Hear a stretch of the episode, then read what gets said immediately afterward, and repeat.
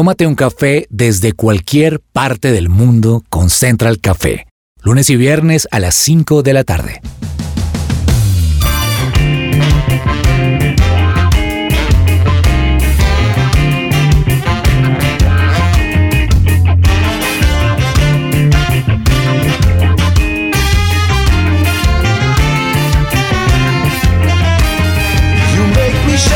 Holy Spirit. Hola, a todos nuestros oyentes de Central Café. Un saludo muy especial. Yo soy Janine Arana y hoy estaré acompañándolos en un programa tan importante como doloroso. Y como las mejores cosas no se hacen solos, hoy tengo en la mesa un equipo de trabajo maravilloso. Comienzo por el señor Andrés Sánchez. Andrés Sánchez. Hola, Yanni. Qué gusto, Hola, por Lina. fin Hola lo vemos en la mesa. fin aquí en cabina. Yo estaba ya como medio achantado porque yo decía la virtualidad. Le dicen a uno, sí, llegó para quedarse, pero no es lo mismo que estar acá viéndonos cara a cara, face to face, como dicen. Y nada, también muy feliz de hacer parte aquí de esta nueva mesa. Me siento muy honrado porque ustedes vieran esta calidad de mujeres con las que ahora estamos haciendo Central Café en esta mesa, muy privilegiado. Y bueno, hoy también con mucha expectativa para este tema, un programa que sabemos que va a sonar mucho por cada rincón de la ciudad, del país. y del mundo. Y del Hoy, debo decir que lo extrañamos. Lo Ay, extrañamos gracias. y gracias por abrirnos un espacio en su agenda tan apretada, ya que está que se casa. ¡Uh! Ya Eso no es cualquier Es cosa. otro programa.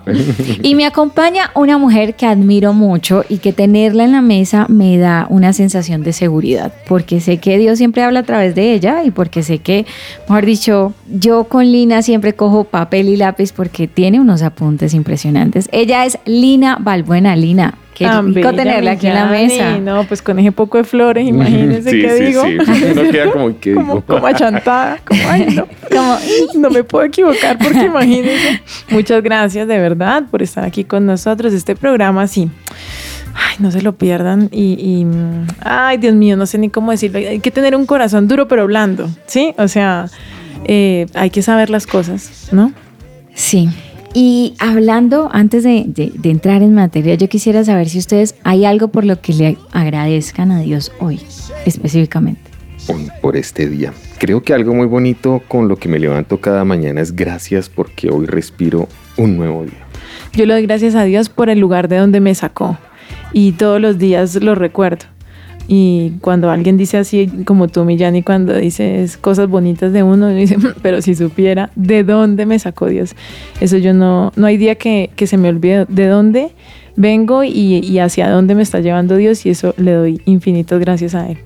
Y yo hoy específicamente, creo que también tiene mucho que ver con, con el tema de nuestro programa de hoy, quiero darle gracias a Dios por la libertad, por la oportunidad que tengo de, de despertarme en un hogar con mi esposo, de poder hacer las cosas que yo amo y de no estar en una habitación en la que otras personas tienen el control sobre mi vida y estoy sufriendo vejámenes de los cuales de verdad no quisiera vivir. Y específicamente estoy hablando del abuso sexual también. En nuestro tema de hoy hablaremos sobre una película llamada Sound of Freedom, Sonido de Libertad, que habla de este trágico tema del tráfico de menores y la trata infantil. Sí, es doloroso, pero hay cosas dolorosas que necesitan ser habladas. Quédese con nosotros en Central Café.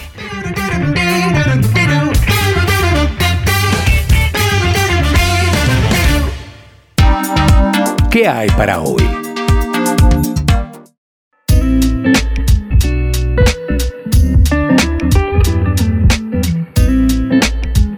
¿Y en qué hay para hoy? Hablaremos de Sound of Freedom, una película que se estrenó el 4 de julio en los Estados Unidos, justo el día en que Estados Unidos proclama su libertad.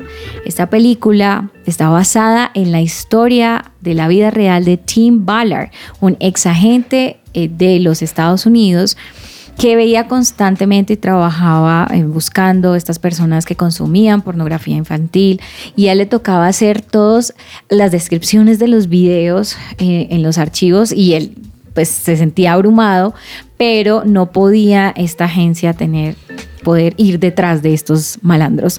Entonces luego hubo un cambio y ellos podían ir detrás de los ciudadanos americanos que cometían estos vejámenes contra los niños y en una de esas operaciones, bueno, se daba cuenta como cuántos niños podían rescatar, pero tenía muchas limitaciones. El caso es que un día él sintió el llamado de Dios a no solamente se trata de poder encontrar a este, saber que este está haciendo malo, sino de los niños, ¿dónde están los niños? Porque sí, cojo al malo, pero ¿y el niño dónde está? Entonces él siente un llamado de parte de Dios y él lo dice en un documental que lo pueden encontrar en Prager U. Y él dice, si Dios te llama y está seguro que Dios te llama, hazlo, porque la fe se trata de, de eso de obedecer sin ver. Y él en su momento, él cuenta como tenía miedo pues de, de, hacerlo también porque a veces los llamados de Dios son como demasiado grandes. Él tenía, tiene una familia de seis hijos, en aquel momento tenía seis hijos y es, ok, yo de qué voy a renunciar a mi trabajo para poder como independiente poder ir a rescatar niños alrededor del mundo y cómo voy a costear esto y quién va a sostener a mi familia pero él sintió esto tan grande y tan doloroso en su corazón. decía que se aterraba tanto de las cifras que tomó la decisión de hacerlo. Entonces la película está basada en la historia de él y específicamente en un caso que pasó en nuestro país, en la cual una ex reina de Cartagena promocionando un supuesto programa y reclutando niñas para el modelaje, pues terminó en una isla con proxenetas, con muchos niños que fueron rescatados en una operación encubierta que promocionó Tim Ballard. Esta película trata sobre el oscuro y doloroso mundo del tráfico de niños. una, una película que ha logrado recaudar pues más de lo que ellos esperaban. La verdad que esto solamente nació en el corazón de Tim, que luego conoció a Eduardo Verástegui. Y Eduardo decía, yo no puedo creer que esto exista. Mm. Y esto es demasiado abrumador y doloroso. Y entonces Tim Baller le decía, lo doloroso sería en que tú sabiendo que esto existe, te quedes callado. Es qué vas a hacer.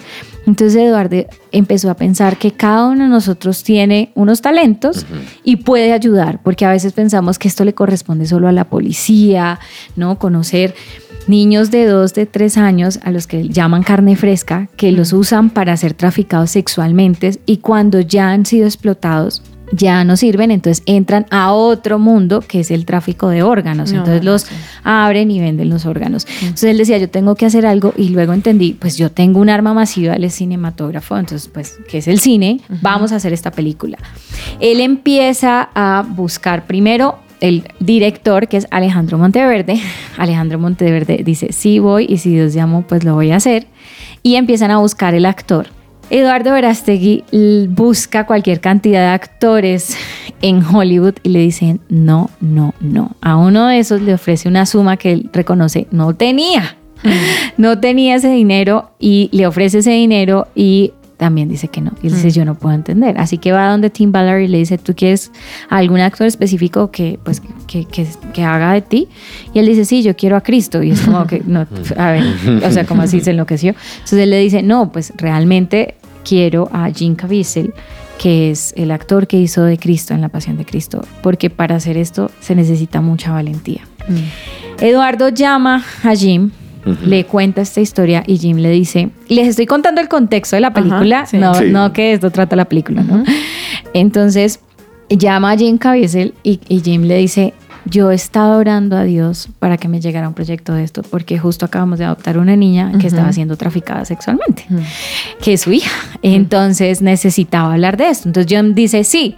Y luego llama y es como están súper felices de que este actor haya dicho sí después de que muchos actores de Hollywood dijeran que no, porque dice, hay una noticia buena es sí, yo lo podría hacer hasta sin que me paguen. La noticia mala es que mi esposa acabó de ver una serie que se llama Narcos y pues tiene miedo que yo vaya a Colombia. Mm. Como Tim Butler es un ex agente de Estados Unidos, le dice, dígale que si 30 navis está bien para ellos. Y entonces él dice, ok, vamos para Colombia. Vienen a Colombia a hacer esta película, hacen el casting, ta, ta, ta. Y en medio de, de las grabaciones, imagínense que el set no estaban toda esta gente. Y entonces, entonces Eduardo Verástegui empieza, no, le, no le dice nada a nadie, porque además Tim tampoco estaba, para no asustar a Jim. Luego llega un, le llega un mensaje con una noticia del periódico, gran golpe a proxenetas en Cartagena. Entonces Eduardo llama a Tim, ¿dónde están? Mire, justo nosotros grabando la película acaba de pasar esto. Y le dice Tim, fuimos nosotros. Entonces, gracias a que la esposa de Jim Caviezel había visto Narcos y había visto pues ¿no? Como tenía unas ideas de Colombia, vinieron 30 ex navis y ellos, mientras se grababa la película de Son of Freedom, que habla sobre liberar a niños que fueron víctimas de trata en nuestro país específicamente, y bueno, la historia de Tim Ballard rescatando niños alrededor del mundo, que es muy fuerte, pudieron, pudieron liberar en la vida real a muchas personas. Y entonces, ¿por qué es tan importante esta película y por qué estamos hablando? Porque esto es un flagelo que ocurre diariamente de manera abrumadora en el mundo entero y las cifras son indecibles. Miles de niños son raptados para ser vendidos alrededor del mundo. Y esto es un acto que no solamente digamos, dirían, ah, para las, la clase social baja. Ocurre en todas las clases sociales y la pornografía tiene una incidencia importante en este flagelo porque también los, los raptan para, para grabar para grabar esta clase de cosas. Y de esto trata Son of Freedom, una película que habla sobre la libertad de estos niños que han sido abusados sexualmente. Lina, ¿por qué ha sido tan polémica esta, esta película? Pues porque increíblemente hay gente que dice que es conspiración, o sea, que es una exageración, que eso no es real. Creo que quieren tapar el sol con un dedo y bueno, no hay forma, no, no hay para atrás. Esto es tan grande, ¿cierto? Porque, ¿qué pasa? Cuando dicen una historia de la vida real, normalmente es algo que le pasó a una persona, un deportista, un empresario que vivió tal y tal cosa. Pero esto estamos hablando de millones de niños. O sea, estamos hablando de verdad de unas cifras que, que casi que el corazón no alcanza. Y yo entiendo si el oyente dice, ay, no, está muy pesado el programita, pasemos a otro, no, bajémosle un poquito, porque esto me enferma y a veces uno por autoprotección prefiere no saber del tema. Mm, pero yo tengo que decir, es mejor que sepamos. O sea, yo prefiero que estemos angustiados y asustados que ignorantes. Claro. Porque debemos cuidar a nuestros hijos y debemos cuidar a los niños que están a nuestro alrededor.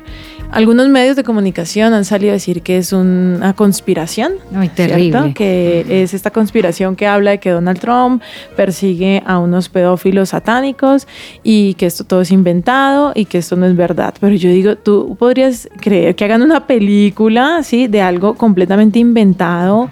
¿Por, ¿Por, qué? O sea, es que hay videos, Lina, de la vida de este señor y documentales, o sea. Por eso. Y cuando entrevistaban a Eduardo, le preguntaban, y decían, pero esto es mentira. Y él decía, sencillo, google, ponga cuántos niños hay perdidos, sí, al día de hoy. Las cifras no son muy exactas justamente porque las intentan ocultar, pero entonces la pregunta es, ¿dónde están esos niños? Y nosotros lo vemos en las, en las noticias diariamente, se perdió una niña, se perdió otro niño, todos los días y no pasa absolutamente nada. Entonces, creo que es bien interesante y podemos esperar, y sería muy chévere también cuando salga la película aquí en Colombia, qué periódicos, ¿no? Y qué medios de comunicación y qué periodistas van a salir a decir que es mentira como para investigar.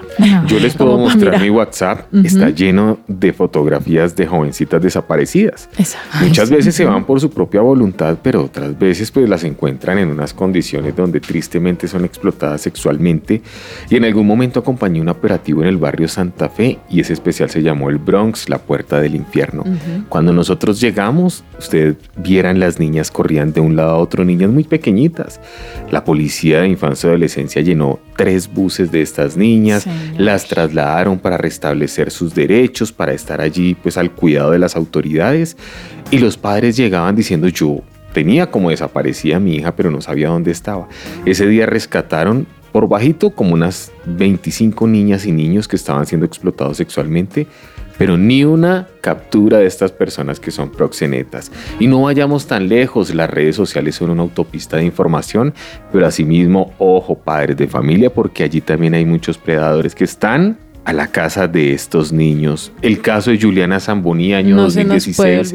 no se nos olvide, una niña tan mm. chiquitica y fue víctima de unos vejámenes terribles hasta el punto en que la asesinan de una forma vil y uno dice, ya ni hablaba de las cifras, y nomás el último informe de medicina legal, uno de los últimos informes, hombre, en Colombia más de 4.680 niños desaparecidos, es impresionante, 1.579 fueron menores de edad, es decir, casi un 34% de estos niños, y es que hay un promedio de cuatro niños al día que están desaparecidos en el país.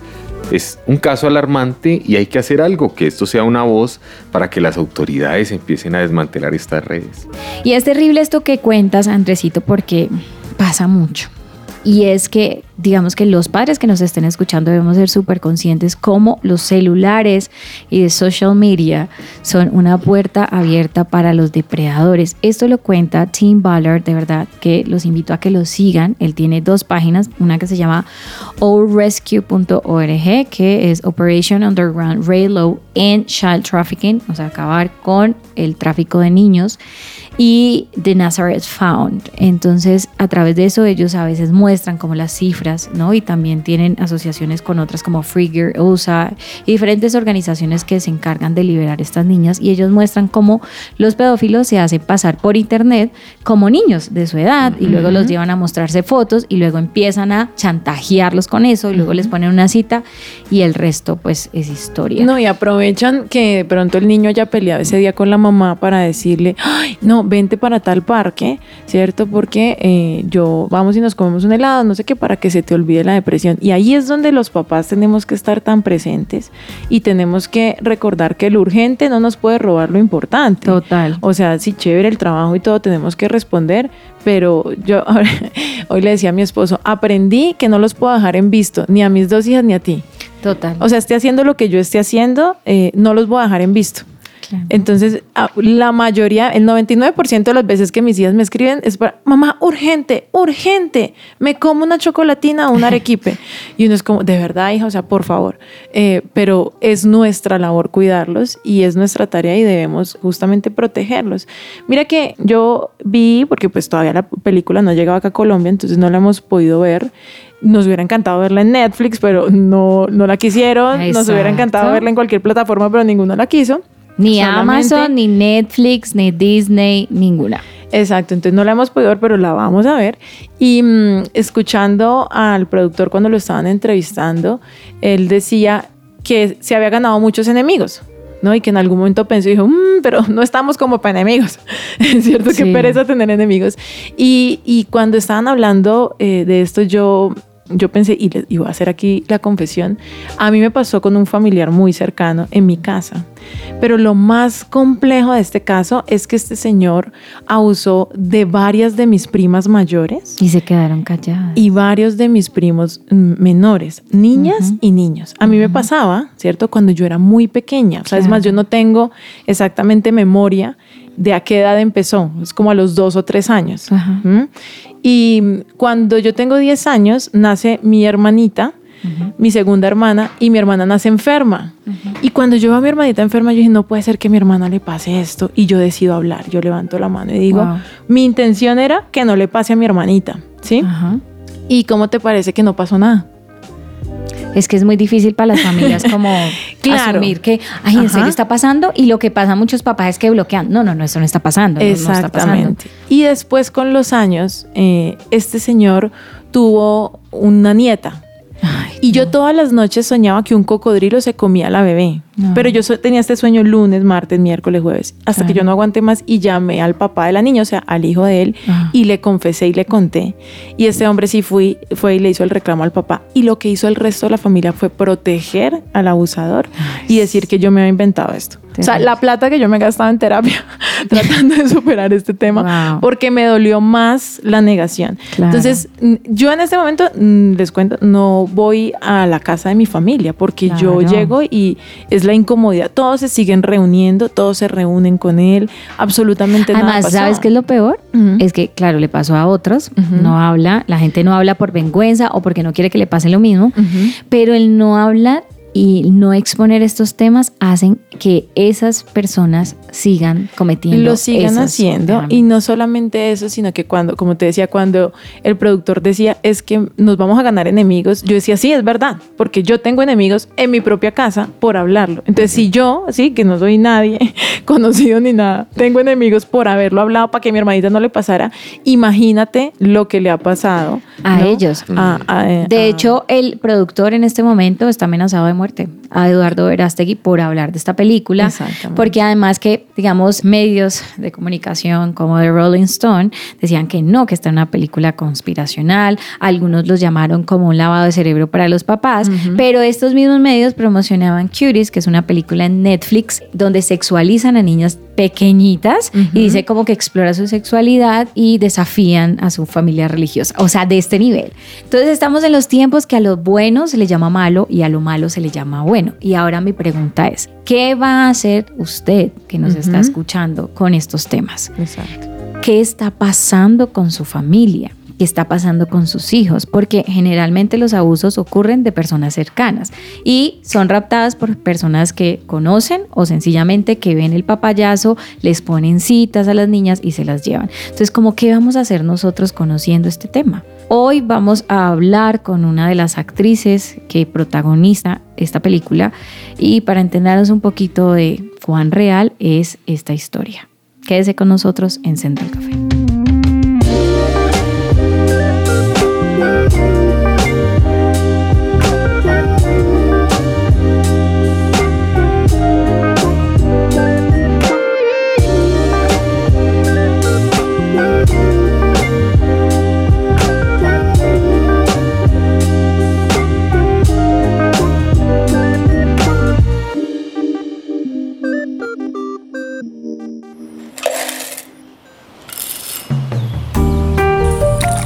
Llegó la hora de tomarnos un expreso.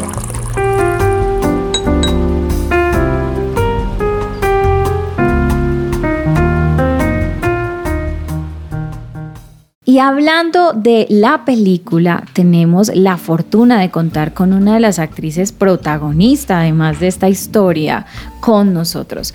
Se trata de Cristal Aparicio Cárdenas. Ella es una actriz y cantante colombiana nacida en la ciudad de Cúcuta y desde muy pequeña mostró interés hacia el ámbito artístico, haciéndose destacar entre los niños de su colegio, de su ciudad, obteniendo reconocimientos, logros en concursos musicales a nivel municipal. A la edad de 10 años, Cristal y su familia emprendieron viajes por cada fin de semana por ocho meses desde Cúcuta hasta la ciudad de Bogotá, los cuales hacían por tierra con su hermano mayor, quien también es artista, cantante y actor, pues ellos querían luchar y trabajar para alcanzar sus sueños. Pues finalmente decidieron radicarse en la capital colombiana porque en su ciudad natal las oportunidades eran mínimas y desde ese momento inició un largo viaje que la ha llevado a participar en grandes producciones de talla nacional e internacional.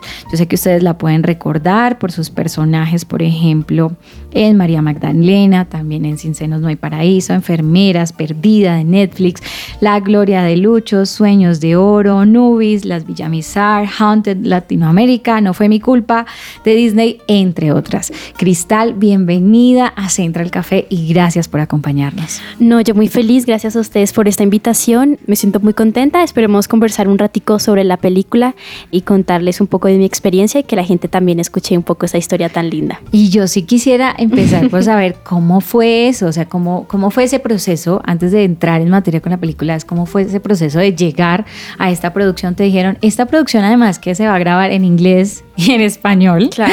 ¿No? Entonces, ¿cómo fue como, bueno, y tenías 11 años cuando empezaste a grabar esto. O sea, ¿cómo fue que llegaste a este casting y cómo fue el, bueno, te vas a enfrentar no a cualquier película, es la película con el protagonista que es Gene Caviezel, eh, que es el actor que protagonizó a Cristo en La Pasión de Cristo de Mel Gibson, pero además de un tema tan fuerte como es el tráfico Mira, de niños. A mí el casting me llegó cuando yo tenía 11 añitos digamos que no estaba pasando por el mejor momento ya que mi mamá en ese tiempo estaba hospitalizada y nosotros estábamos recién radicados acá en Bogotá. Entonces, claro, me llegó ese casting.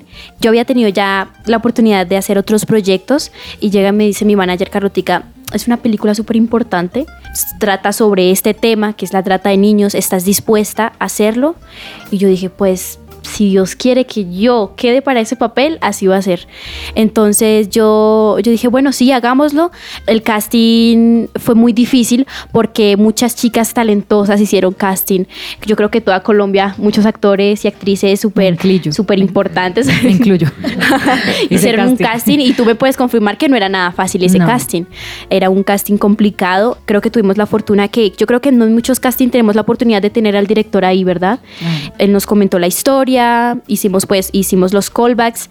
Me daba muchos nervios. Yo decía, o sea, llegar tan lejos y que digan que no, que no quedo me daría mucha tristeza, pero también muy feliz por la experiencia. Me comentaron que me gané el casting. Me acuerdo que el casting que yo hice me dio mucho sentimiento. Hubo un momento en el que yo, yo, yo, no, yo no pude dejar de llorar porque, no sé, me tocó mucho la historia y el hecho de saber que era un caso de la vida real que, lo, que ocurrió acá en Colombia. Nada, me dio mucho sentimiento. Me llamaron que había quedado como Rocío Primero me preguntaron, le preguntaron a mis papás y pues hablaron con mi manager si estábamos dispuestos, nos contaron sobre qué iba a tratar la película, qué iba a hacer yo. Pues eh, pongamos un poquito en contexto a los oyentes, porque como en Colombia no ha salido la película, es como, ¿cómo así? ¿Qué tenías que hacer? Entonces, como, ¿qué es específicamente? Vale. ¿A quién representa Rocío en esta historia? Vale, la película trata sobre un caso de la vida real de, un eh, detective exagente creo que, era, que trabajaba para, eh, para la policía en Estados Unidos y él decidió dejar su trabajo para ir a rescatar niños acá en Colombia, un caso súper mundial que también es un caso de la vida real. Yo interpreté a Rocío, una de las chicas a las cuales raptaron. Pues bueno, la trama va más o menos en eso, en lo que vivió Rocío, en lo que vivió Tim Ballard, eh, en toda esta, mm, toda esta misión de rescatar a los niños. Obviamente pues habían escenas fuertes y nada, pues yo tenía 11 años, como te contaba. Claramente tuvimos el acompañamiento de psicólogos, de nuestros padres, nos comentaron, oye, ¿qué dices? ¿Estás dispuesta? Obviamente vas a tener el acompañamiento de, tus padres y de gente que te, va, te pueda ayudar eh, en, la producción. Mira, yo nunca lo vi como algo que me dejara traumada, ¿sí?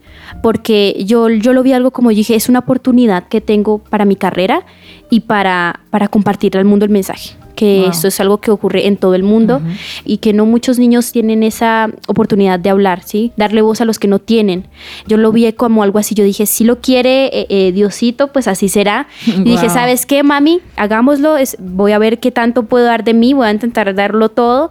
Me acuerdo que pues yo era una pulguita, tenía ocho añitos y, los de, me acuerdo que los de la producción se reían, pues, les daba risa ver una niñita así de pequeña hablando así.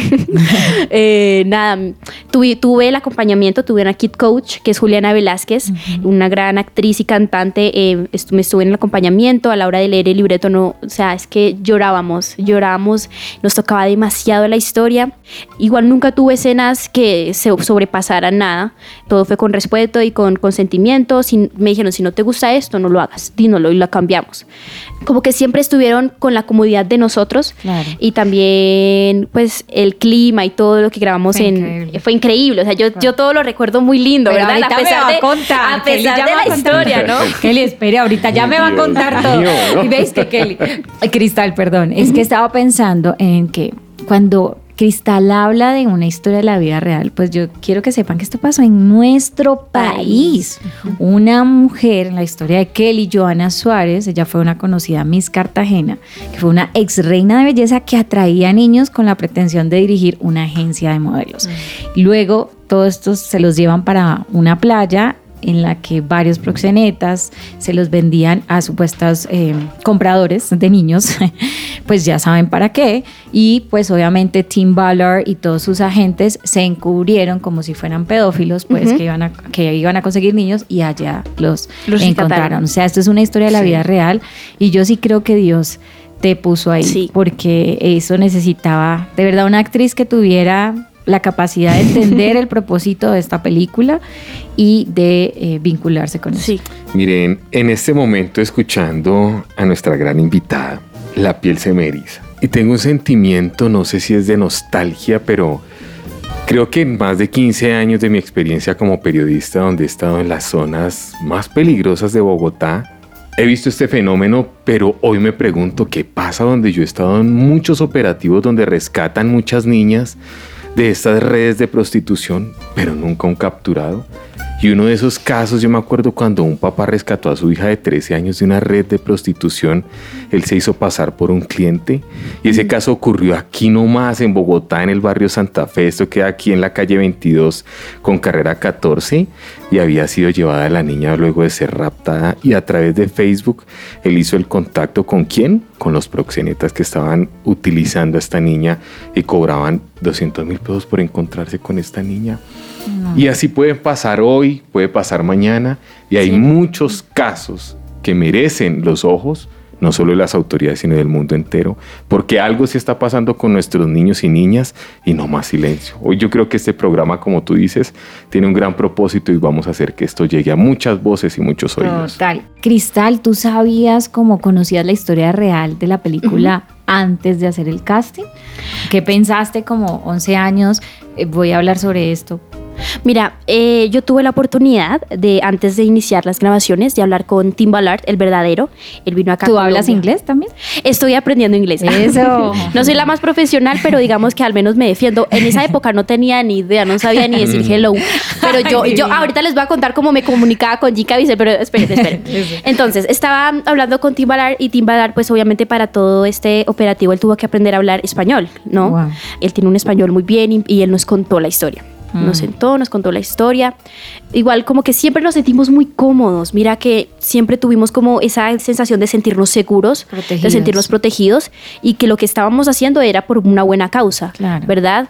Claro, para mí fue choqueante, pero me hizo sentir muy agradecida el hecho de que yo fuera la elegida para interpretar a, a Rocío, un personaje que me parece tan precioso, una niña tan soñadora que yo creo que nunca se dio por, por, por, por vencida, siempre tuvo fe eh, y yo creo que eso es lo más importante, tener fe, que la fe mueve montañas, como dicen por ahí. Ella tenía fe que iba a ser Sí, rescatada. Ella tenía fe, ella confiaba y así fue. Yo creo que es un personaje el cual amé con todo mi corazón, compartí mucho con Rocío, aprendí mucho de ella también. Yo creo que a mi corta edad aprendí mucho de ella y estoy feliz que lo haya aprendido con un personaje haciendo lo que amo, ¿verdad? Que, la que es la actuación.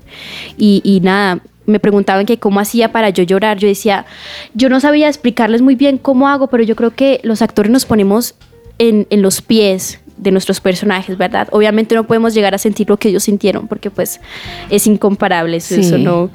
Pero nada, creo que aprendí mucho de ella. Nunca lo vi como algo que me afectara a mí, antes lo vi como un aprendizaje y como que yo tenía que compartir esta historia, como que tenía esa misión de decirle al mundo entero lo que viven muchos niños, no solo acá en Colombia, en el mundo entero, que están pasando por esto. Y me he dado cuenta que creo que hice un buen trabajo porque la gente me Claro. dice que me manda muchos mensajes súper lindos. Niñas que no han contado su historia me la contaron a mí. Wow, Me por redes, te contaron, claro que sí, por me, redes. me contactaron y yo decía, Dios mío, la valentía que tienen para contármelo y me dijeron, eres la primera persona que lo sabe. Y yo, o sea, me siento muy, muy especial el hecho de que se sientan identificados y, y como que se sientan, digamos, que sus historias se pueden contar y que sean vistas. Tengan una voz. Ajá. Y eso que dices tú, Cristal, de que como sentías que había un propósito mayor y si Dios te dijo, es algo que encuentro en el ex agente, en Tim Bayer, en quien se basa esa historia, en el productor, Claro. que es Eduardo Verástegui, él dice, yo siento que es un llamado de parte de Dios. De hecho, una frase de la película es con los niños de Dios no, No se, se venden. No se venden. También, es, es- escuchando las entrevistas en Jim Caviezel, también él dice como, Claro. Dios, si Dios manda, hay que seguir. Sí. Y Tim Ballard dice, si usted siente que esto es un llamado de Dios y Dios te dice que hagas algo, si está seguro que es Dios, hay que hacerlo. Hay que hacerlo. Finalmente el impacto de la película ha sido grandísimo. O sea, Esa era mi pregunta. ¿Qué ha pasado desde que salió la película hasta ahora? Mira, yo creo que tuvimos que esperar cinco largos años y yo creo que la espera valió totalmente la pena. Yo le decía a mi familia, me siento muy abrumada en el buen sentido de que he recibido muchos mensajes, he recibido mucho apoyo de gente. Bueno, hay diferentes opiniones, pero como todo, que no nos esperábamos realmente, eh, si les soy sincero, no nos esperábamos tanto apoyo y hemos superado a Indiana Jones, una película pues muy importante. Muy esperada. Exacto. Sobre muy todo esperada. con un mancancán detrás Claro. de producción que le han invertido cualquier cantidad de dinero Oye, es que, en la o sea, promoción. uno estaba leyendo cuando lanzan esta película, recauda más de 14 millones. Ahorita vamos de por, dólares. 80 vamos, vamos por 85 millones. Exacto, imagínate. Y todavía quiero que sepan, pues bueno, ya creo creo que Claro. lo hablamos anteriormente y es que no se ha estrenado en otras partes del mundo, solo en Estados Unidos. Aquí la estamos esperando vehementemente y creo que en toda Latinoamérica y en Europa Y, también. y puede que para muchas personas y, y amantes del cine 85 millones no sea mucho, pero la meta de la película era 15 millones. Claro. O sea, es que es impresionante el apoyo que hemos recibido y pues que tampoco la película tuvo mucha publicidad. Se me hago entender. Eh, nos mostraban que en los cines cuando iban solo estaba la, la cartelera de Sound of Freedom, pero las salas eran llenas. Y un movimiento muy lindo que me parece que tiene Ángel Studios, que fueron los que compraron la película y, dijeron, y le dijeron que sí, que yo siento que eh, es algo muy lindo porque muchas personas negaron, ¿verdad? Sí. pero siempre va a haber alguien que, que, que confíe en, en esto, ¿verdad? Y tienen un movimiento muy lindo que es que si te sale de tu corazón puedes pagar una boleta para las personas que no pueden comprar sus boletas, ¿no? Claro. Eh, y me parece algo muy lindo porque hay personas que no tienen la oportunidad de ir al cine a ver una película y con ese movimiento muchas personas han agradecido un montón de que fueron a ver la película al cine. Yo creo que obviamente se siente mucho más la emoción en el cine, ¿no? Sí. El sonido, verse en grande, nada, el éxito que ha tenido la película, yo creo que muy agradecidos, hemos sido muy bendecidos por todo y, y nada, esperemos que le siga yendo muy bien. Les va a ir muy bien y yo creo que, o sea, debo confesarlo como actriz, yo hice casting para la Ujú. película, pero hice casting para Kelly Para Kelly. y, eh, y el director, de verdad, tuvo todo el tiempo, la paciencia con eso fue en Fox, los estudios de Fox Ujú. Telecolombia, porque los derechos los tenía en Sí. aquel entonces Fox. Y entonces él me decía, pero hazlo como brava. Y me tocaba actuar en inglés, ¿no? Entonces ya uno actuar en otro idioma ya es como... pero, pero me tocaba ser brava y estas y es en esa escena estos personajes hablaban de los niños como si fueran dulces. Ah, entonces el bombón boom, la golosina, no sé qué. Y yo era como, ¿saben? Tener que vivir, encarnar esa experiencia era algo que a mí me sobrepasaba. Más allá de ser actriz, era como que yo siento que hay una vaina absolutamente demoníaca en estas historias de estas personas que hacen eso. Son seres humanos que han perdido absolutamente el control de sus vidas como para poder hacerle daño a niños. Estoy hablando de 5, 3, o sea, es impresionante esta temática. Y como actriz también debo decirte, Cristal, que yo no he tenido la fortuna de ver la película, le he hecho propaganda, a lo- o sea, mi Instagram parece que me fuera Gracias, patrocinado por Ángel gracias. Studios, básicamente. En serio, porque esto me parece terrible y me parece terrible que haya gente que desconozca esto. Y como medios masivos de comunicación, Rolling Stones, promocionan series de Netflix, que. Netflix rechazó esta película a propósito, como Cuties, donde promueve la sexualización de los niños y no una película que habla sobre el tráfico de niños, aludiendo supuestamente a que esto era, no sé, teorías de conspiración. Sí, porque es que estaba viendo y es que a pesar de lo que ha conseguido esta película y los impresionantes resultados, lo que es Netflix y otros canales, pues han cerrado como la puerta. Claro, han cerrado la, la puerta. pregunta es, ¿qué pasa? ¿Debido a qué? Ellos dicen, no, es que no consideramos, no consideramos No es nuestro estilo. película, exacto, sea atractiva para nuestra audiencia. Pero no se trata de que sea atractiva. Pero es que detrás de esto hay una verdad que Una está verdad, una verdad. Y yo quiero decir mostrando. que como actriz te admiro. O sea, Ay, no. no, no, no, de verdad, Cristal. O sea, yo nada más en los pedacitos de tráiler, yo digo, parece la realidad. Ay, y como que creo que no hay mejor ah, flor para el actor que, que uno pueda llevar a la gente Claro. a pensar que esto es de verdad. Porque creo que tu papel, sí creo que al igual que a, a todos los que han estado ahí Claro. y respondiendo un poquito a Andresito de por qué esta película lo- ha logrado el éxito, es que Dios lo hizo. Y Eduardo Barastegui decía, nosotros hemos visto milagro tras milagro. Entonces pueden haber grandes industrias que quieran negar esta película, pero está Dios detrás promoviéndola. Entonces como actriz te aplaudo. Muchas Gracias gracias. por hacerlo, gracias, gracias. por aceptar ese reto. Y también es como cómo ha cambiado tu vida a partir de esto. Mira, algo que me dijiste que es que hay que, que, que- que la gente lo siente muy real. He recibido comentarios de gente que piensa que yo soy Rocío, ¿verdad? Y yo soy como, oye, agradezco mucho, mucho tu mensaje. Gracias a Dios, Rocío está bien, su familia está bien, su hermanito está bien. y Lo rescataron. Lo rescataron, que creo que es algo muy precioso. Yo soy actriz, me encantó interpretar a Rocío, muchas gracias. Y no, de verdad que ustedes se ponen a llorar si ven todas las historias tan bonitas que me cuenta la gente. Porque yo creo que eso es algo muy lindo que compartir, ¿no? Que la gente se tome el tiempo de escuchar, de ver, de contar su historia, que yo creo que no es fácil contar ese tipo de historias. En el transcurso que cuando grabé Sound of Freedom, pues se pasó cinco años. Hubo un añito, dos añitos después, no me acuerdo muy bien, tuve que ir a Fox nuevamente, pues como te decías, en ese tiempo pues ellos tenían los derechos de la película. Tuve que ir a, a, hacer unas voces, a cambiar unas cositas. Y me acuerdo que había como una máquina como de, de esas radios, ¿verdad? Entonces eh, estaba, me acuerdo que estaba Jim Caviezel, estaba el director y, y estábamos hablando por ahí como, hi, how are you? Yo no sé qué, ¿cómo estás? ¿Cómo has estado? Bien, aquí traduciendo unas cositas. Y yo, ah, bien, pero hasta ahí, eh, pero me dio mucha emoción saber que la película, no sé, que la película, se- o sea, ellos se mantuvieron en pie mucho tiempo. O sea, sé que esta película no va a quedar en el olvido. Tengo una esperanza de que va a salir. Y, y bueno, una semanita después, nos, antes nos avisaron que se, había, que se iba a estrenar. Obviamente, pues la película es de muy bajo presupuesto para las películas que se estrenan en estos momentos, ¿verdad? Y, y el saber que tuvo ese impacto tan grande en Estados Unidos. Bueno, si es en Estados Unidos, imagínate acá en Colombia, en, en otros países que la gente está. Pero mira, me tienen los mensajes: ¿cuándo se va a estrenar en Colombia? ¿Cuándo se va a estrenar en Perú? ¿Cuándo se va a estrenar en República Dominicana? Dicen que el 31 de agosto se estrena en Latinoamérica. México. Yo les voy a dar, les puedo dar una primicia. Eso. Primicia aquí en Central Eh, Café. Hoy hablé con Eduardo Verástegui eh, y con Tim Ballard. Eh, se pusieron en contacto conmigo y me invitaron a la premier de México. Eso. Claro que sí, esperamos ir. Colombia. Claro que sí. Eh, esperamos que, que pueda ir, eh, porque pues estoy grabando un proyecto ahorita. Si Dios quiere, el decir así viajo. Y nada, muy feliz, muy contenta, muy satisfecha con lo que he hecho. No la he visto, yo creo que todos estamos emocionados, yo no me he visto, yo así como la gente me da mucha intriga porque la gente dice, wow, Cristal, qué trabajo. Y, de- y mi, mi- mi familia me decía, oye, Cris, yo tengo familiares en, en Estados Unidos. Me dijeron, te vimos en la película pequeña y de la nada te llamamos y ahora estás grandísima, porque siento que viajé cinco años al futuro. Y yo, eh, nada, he recibido mensajes muy lindos de mucha gente apoyándome. eh, me siento muy feliz, muy orgullosa. Y gracias a ustedes por este espacio, de verdad, gracias por escucharme y gracias por hablar de la película. Bueno, Cristal, y pues gracias por estar aquí, pero sobre todo por tu valentía. Y quiero felicitar a tu mamá. Yo de profesión soy actriz y tengo dos hijas de 13 años y de 9 años que estudian actuación, ballet, bueno, les fascina también. Pero cuando chiquita fui abusada eh, por un familiar muy cercano y yo no sería capaz ni de hacer el casting, Claro. ni de que mis hijas pudieran hacer un personaje como este. Y te agradezco que tú lo hayas hecho y le agradezco a tu mami a tu familia. Sí, tranquilo, estoy bien. No, no, no, me Sino mucho que estoy muy agradecida porque, mm, como te digo, a veces uno eh, calla, ¿cierto? A veces uno sabe el peso de la verdad porque lo ha vivido en carne propia.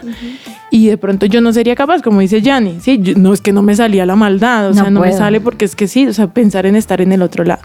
Entonces, el saber que tu mamá dijo, hágale mamita, así que yo sé que de paso hay psicólogos, para eso eso no le está pasando. Al contrario, estamos en un ambiente seguro Claro. donde vamos a prestar, ¿cierto? Nuestro instrumento como actor para mostrar la verdad. Eso es de valientes y lo admiro mucho y le agradezco a Dios. Y como tú dices, si es de Dios que yo haga esto, pues sí, es de Dios que lo hayas hecho y así lo tomo y de verdad no tengo más palabras para decirte que muchas gracias. Muchas De gracias verdad. a ti. eh, yo creo que, como tú decías, no a muchas personas pueden hablarlo. No pueden hablarlo. exacto. Simplemente, dice, eh, muchas personas dicen, pero ¿por qué no lo cuenta? Porque simplemente No, no, han vivido esa experiencia, Ujú. ¿verdad? Mi mamá pasó por una experiencia igual. Ujú. Ella fue súper choqueante, pero ella dijo, yo creo que Dios me dijo así textualmente, si Dios a ti te eligió para compartir esta historia, para contar mi historia, Wow. como ella me lo dijo, mi historia y la historia de muchos niños más, así va a ser. Y yo también le agradezco a mi mamá porque mi mamá es una mujer muy valiente, mi mamá sacrificó todo por nosotros, por mi hermano mayor y yo, o sea, yo creo que dejar eh, su ciudad natal, donde teníamos todo, y venir a una ciudad donde no conocíamos a nadie, no teníamos nada, y llegar pues con las manos vacías a un futuro que no sabía cómo nos íbamos a ir, yo creo que le, le agradezco un montón a mi mamá, y yo creo que ella es mi heroína. La amo Wow. con todo mi ser. Yo creo que todo lo que le tengo que agradecer es a ella. Y yo creo que le tengo mucho aprecio a las mamás. A las mamás yo creo que son mujeres muy valientes, mujeres guerreras. A todas las desde aquí que son mamás, les quiero y a todas las mamás que me están escuchando, muchas gracias por cuidar tanto a sus hijos, porque yo siento que el amor de madre es inigualable. O sea, nadie lo supera, nadie, nadie siente amor tan grande como la mamá hacia sus hijos. Y, y nada, muchas gracias por tus lindas palabras. Créeme que le voy a contar a mi mamá. Eso. Cristal, y creo que así y como sí, con Lina mucha valentía. en sí, de abrir su corazón. Eso no es. No, y No es es que fácil sabes para qué me dice esta hablar. película, no la he visto tampoco, Sí. ¿cierto? Pero sabes qué me dice en mi corazón que las víctimas no somos los culpables y no tenemos de No, qué avergonzarnos. total. Al contrario, quien se tiene que avergonzar es otro Son ellos. y son otros. Y tenemos que poder, por eso, sacar esa valentía y sacar esa fuerza para poder decir, no, cariño, el que estaba mal eres. tú". Sí, y claro. La película se llama Sound of, Of freedom. Freedom. y Sonidos de Libertad. Y yo creo que hay una palabra en la Biblia que dice, y conocerán la verdad y la verdad los hará libres. La verdad para mí es Jesús. Pero cono- todo lo que tiene que ver con la verdad tiene que ver con Él. Entonces, yo creo que en el momento en que la verdad sale a la luz, trae sanidad, trae libertad y trae además auxilio porque... Pueden que hayan oyentes que nos estén escuchando cuyos hijos han, sí, se Sí. estén extraviados. Ay, y también es una, ex- una esperanza para ellos de decir, hay otras personas que estamos apoyándolos en oración, Que no están estamos, solos. que estamos interesados en que este tema se conozca. Y así como hay un grupo de gente que tapa esto, de grandes industrias que quieren tapar esto, hay otras personas que queremos que esto sea escuchado. Y yo también te quiero felicitar, quiero decirte que estoy orgullosa de ti. Muchas gracias. Porque eh, es, yo sí creo que Dios te totalmente Sí, y creo que esta película nace en el corazón de Dios, indudablemente que es un tema por lo que yo oraba mi vida. Si hay un tema por lo que yo he sido persistente, Señor, ayuda a todas las personas que están siendo víctimas, que están en este momento siendo, bueno, abusadas. Y, y para mí fue como una sanidad que llegara esta película. Y de verdad te doy gracias por eso, por asumir el reto y además por entender que no hay un mayor éxito que lograr unir el talento que Dios te dio con el propósito. y creo que este es un total, propósito gigante. Deseo que Dios siga bendiciendo tu talento. gracias. Y además, si bien, digamos, muchas películas le han hecho daño a Colombia y esto va a ser una cosa que va a poner en el centro del huracán a nuestro país, tal vez también va a ayudar para que las autoridades estén mucho más atentas de este tema, pero además tú también vas a poder estar allá hablando de esto y hablando del talento de Colombia Sí, y las buenas cosas que tenemos en Claro nuestro sí. país. Así que, mejor dicho, te apoyamos, estaremos súper pendientes de tu gracias. carrera. Recuérdanos, por favor, tus redes sociales para que Claro todos que nuestros sí. oyentes Bueno, estén me ahí pueden pendientes. seguir en mis redes sociales como arroba cristal aparicio C. Ahí les estoy publicando cositas, les estoy dando spoilers.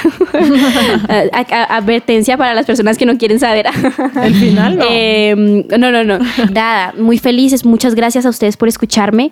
Gracias a las personas que me están escuchando y, y gracias por, créanme que para mí es muy importante estar aquí porque siento que a las personas eh, compartir no, no les cuesta nada, es solo dar un clic, pero para ellos puede que no sea nada, pero para esos niños es una esperanza que se haya a conocer esto, ¿verdad? Que hablemos de esto, que las personas se tomen el tiempo de escuchar, eh, ¿verdad? De ver la película, nada, muy agradecidos con ustedes.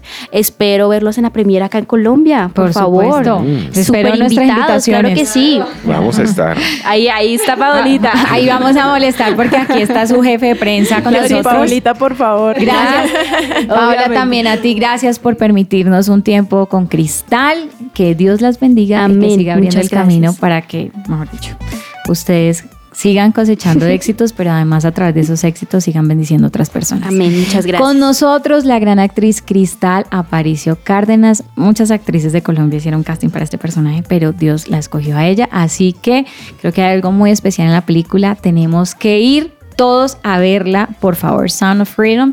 Esperemos, Cristal, que apenas sepas cuando se revela en Yo les Colombia. digo, yo les digo, vamos a tener primicia. la primicia. Sigan con nosotros en Central Café.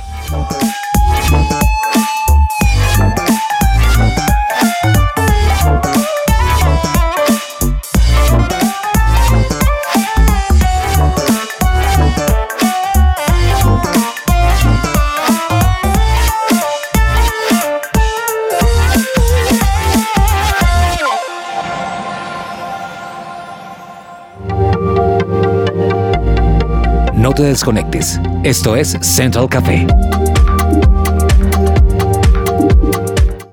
Escuchas su presencia radio.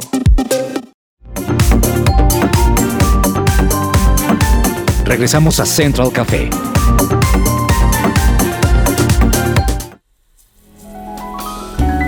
Central Café descafeinado.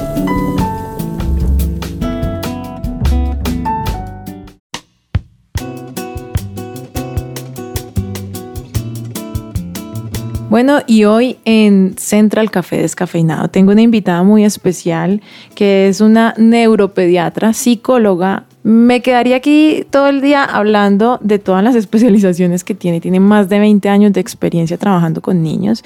Es la psicóloga experta en colegios en Colombia, o sea, cuando uno tiene su hijo que va a pasar de jardín a colegio y uno dice, pues que mi hijo es como artista, yo no sé si para colegio académico sirva, ella es la persona que nos puede indicar con quién hablar, pero además también es experta en niños autistas y en el manejo familiar que hay que darle pues para que este niño crezca con las herramientas necesarias. Tengo a Sandra Liliana González para preguntarle sobre otro tema que me tiene de verdad con muchas inquietudes y yo sé que a los oyentes también. Y es que tanto daño nos hace ver el celular en la noche. Entonces, bueno, Sandris, muchísimas gracias por estar aquí. Te llamo Sandris porque eres mi amiga del alma, les cuento aquí. Es una de mis mejores amigas. Bueno, cuéntanos, ¿cómo, cómo has estado? Hola Lina, ¿cómo estás? Muchas gracias por la invitación a Central Café. ¿Qué tanto daño nos hace ver el celular justo antes de dormir? Pues ver el celular antes de dormir puede causar daños debido a que la luz azul que tienen los dispositivos electrónicos como los teléfonos, los celulares, las tabletas, los computadores, emiten esa luz intensa y esta puede suprimir la producción de una hormona que se llama la melatonina, que es la que le regula el ciclo de sueño y vigilia. Entonces la exposición a la luz azul antes de acostarse puede confundir al cuerpo y hacer que sea más difícil conciliar el sueño, que tu cuerpo le dé ganas de dormir, que tu cuerpo interprete como que ya es de noche para dormir. Mis Andri, sí, pero yo te quiero hacer una confesión. Muchas veces yo siento más rico ver la pantalla del celular que dormir. o sea, yo sé que no está bien, pero me acuesto a dormir, tengo el celular en la mano y pierdo tiempo que podría dormir viendo la pantalla. ¿Podrías explicarnos de dónde viene esa sensación? Claro, Resulta que la sensación agradable de estar en el celular en lugar de ir a dormir tiene varias razones. Una es que todo el tiempo el cerebro está estimulado. ¿Estimulado con qué? Pues con aspectos nuevos, divertidos, agradables. Los dispositivos electrónicos como los celulares ofrecen una amplia gama de actividades entretenidas y estimulantes como videos, juegos, noticias, chatear con amigos o explorar las redes sociales. Y estas actividades pueden ser tan emocionantes y adictivas que te hace sentir bien en el momento y puede ser difícil resistirse a ellas. La otra es que el cuerpo no tiene la sensación de sueño por la luz azul, lo que hablábamos antes. La luz azul le engaña el cerebro y le dice, usted está de día todavía. Y solo cuando cae la noche es que la hormona del sueño, la melatonina, es que se empieza a producir. Entonces tampoco hay una sensación física de sueño y de cansancio por la estimulación de la luz. Te tengo otra pregunta y es la siguiente. ¿Es lo mismo que una persona se trasnoche porque no logra conciliar el sueño y se pone a leer o a pensar, ¿cierto? A meditar, a orar? ¿O una persona que se trasnocha porque prefirió pasar tiempo viendo el celular? No es exactamente lo mismo que una persona se trasnoche por leer que por estar en las pantallas, porque cuando las personas se trasnochan por pensar o por leer, es posible que esté activando la mente y su capacidad para atender y esto puede tener dificultades para conciliar el sueño, ¿no es cierto? Mientras que las personas que usan pantallas lo que hace es que químicamente se ve alterado su proceso del sueño porque no hay producción de la hormona del sueño.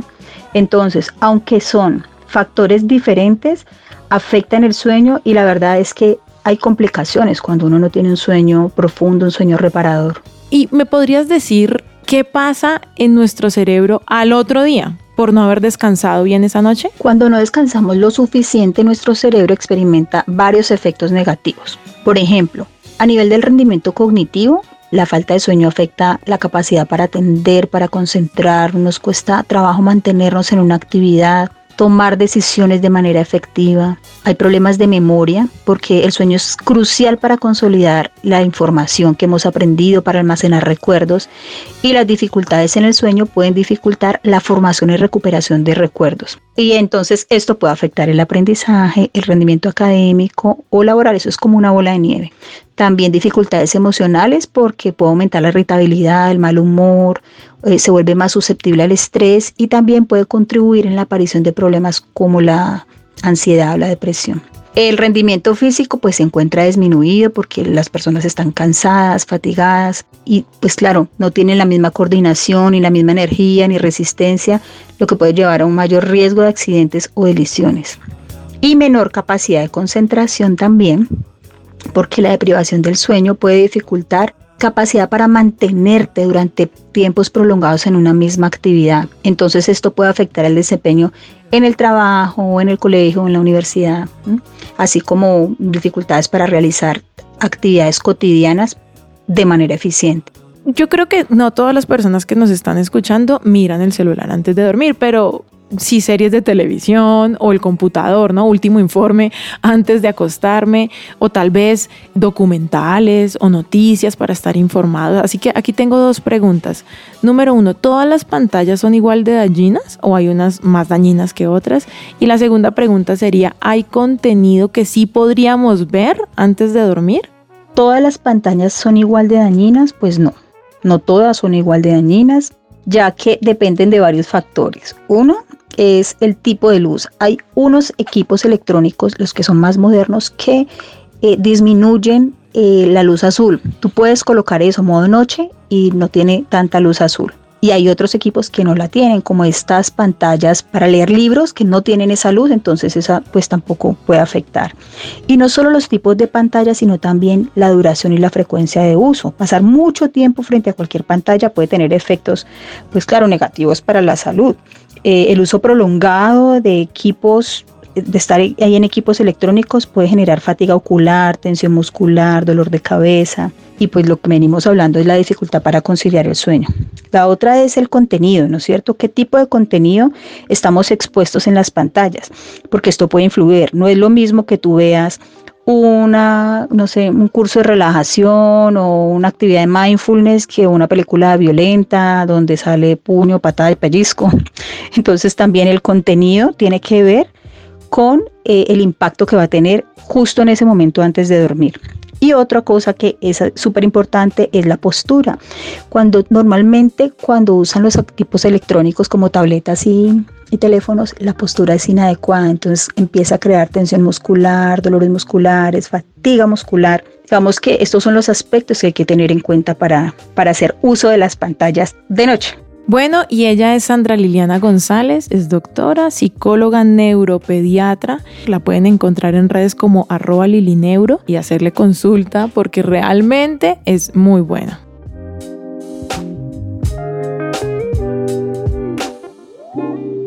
Esto es Central Café. Bueno, y hasta aquí nuestro programa. Esperamos que de verdad hayan sido retados, retados a conocer un poco más acerca de este oscuro mundo del, tráfico de niños. Que sigan la película en Instagram, Sound of Freedom. Eh, lo pueden encontrar a Team Baller y su organización OUR Rescue, es como OUR Rescue. Lo pueden encontrar en Instagram. Por supuesto, también escuchar nuestros podcasts y seguirnos a través de SoundCloud o Spotify Y pues a los que puedan siempre estar online en 1160 AM. Nosotros somos Central Café. Gracias Lina. A partir de ahora le prometo estar mucho más pendiente de no estar mirando mi celular antes de dormir. Andrés, gracias además por compartirnos esas historias de las cuales usted fue testigo, que es una realidad en el barrio Santa Fe, tan doloroso. Esperamos que todo este programa los anime a ustedes a estar mucho más pendientes de sus niños alrededor, de lo que consumen a través de redes sociales, de con quiénes están hablando, pero también los invite a pensarse y yo cómo puedo ayudar y ser parte de la solución. Les mando un abrazo. Chao, chao.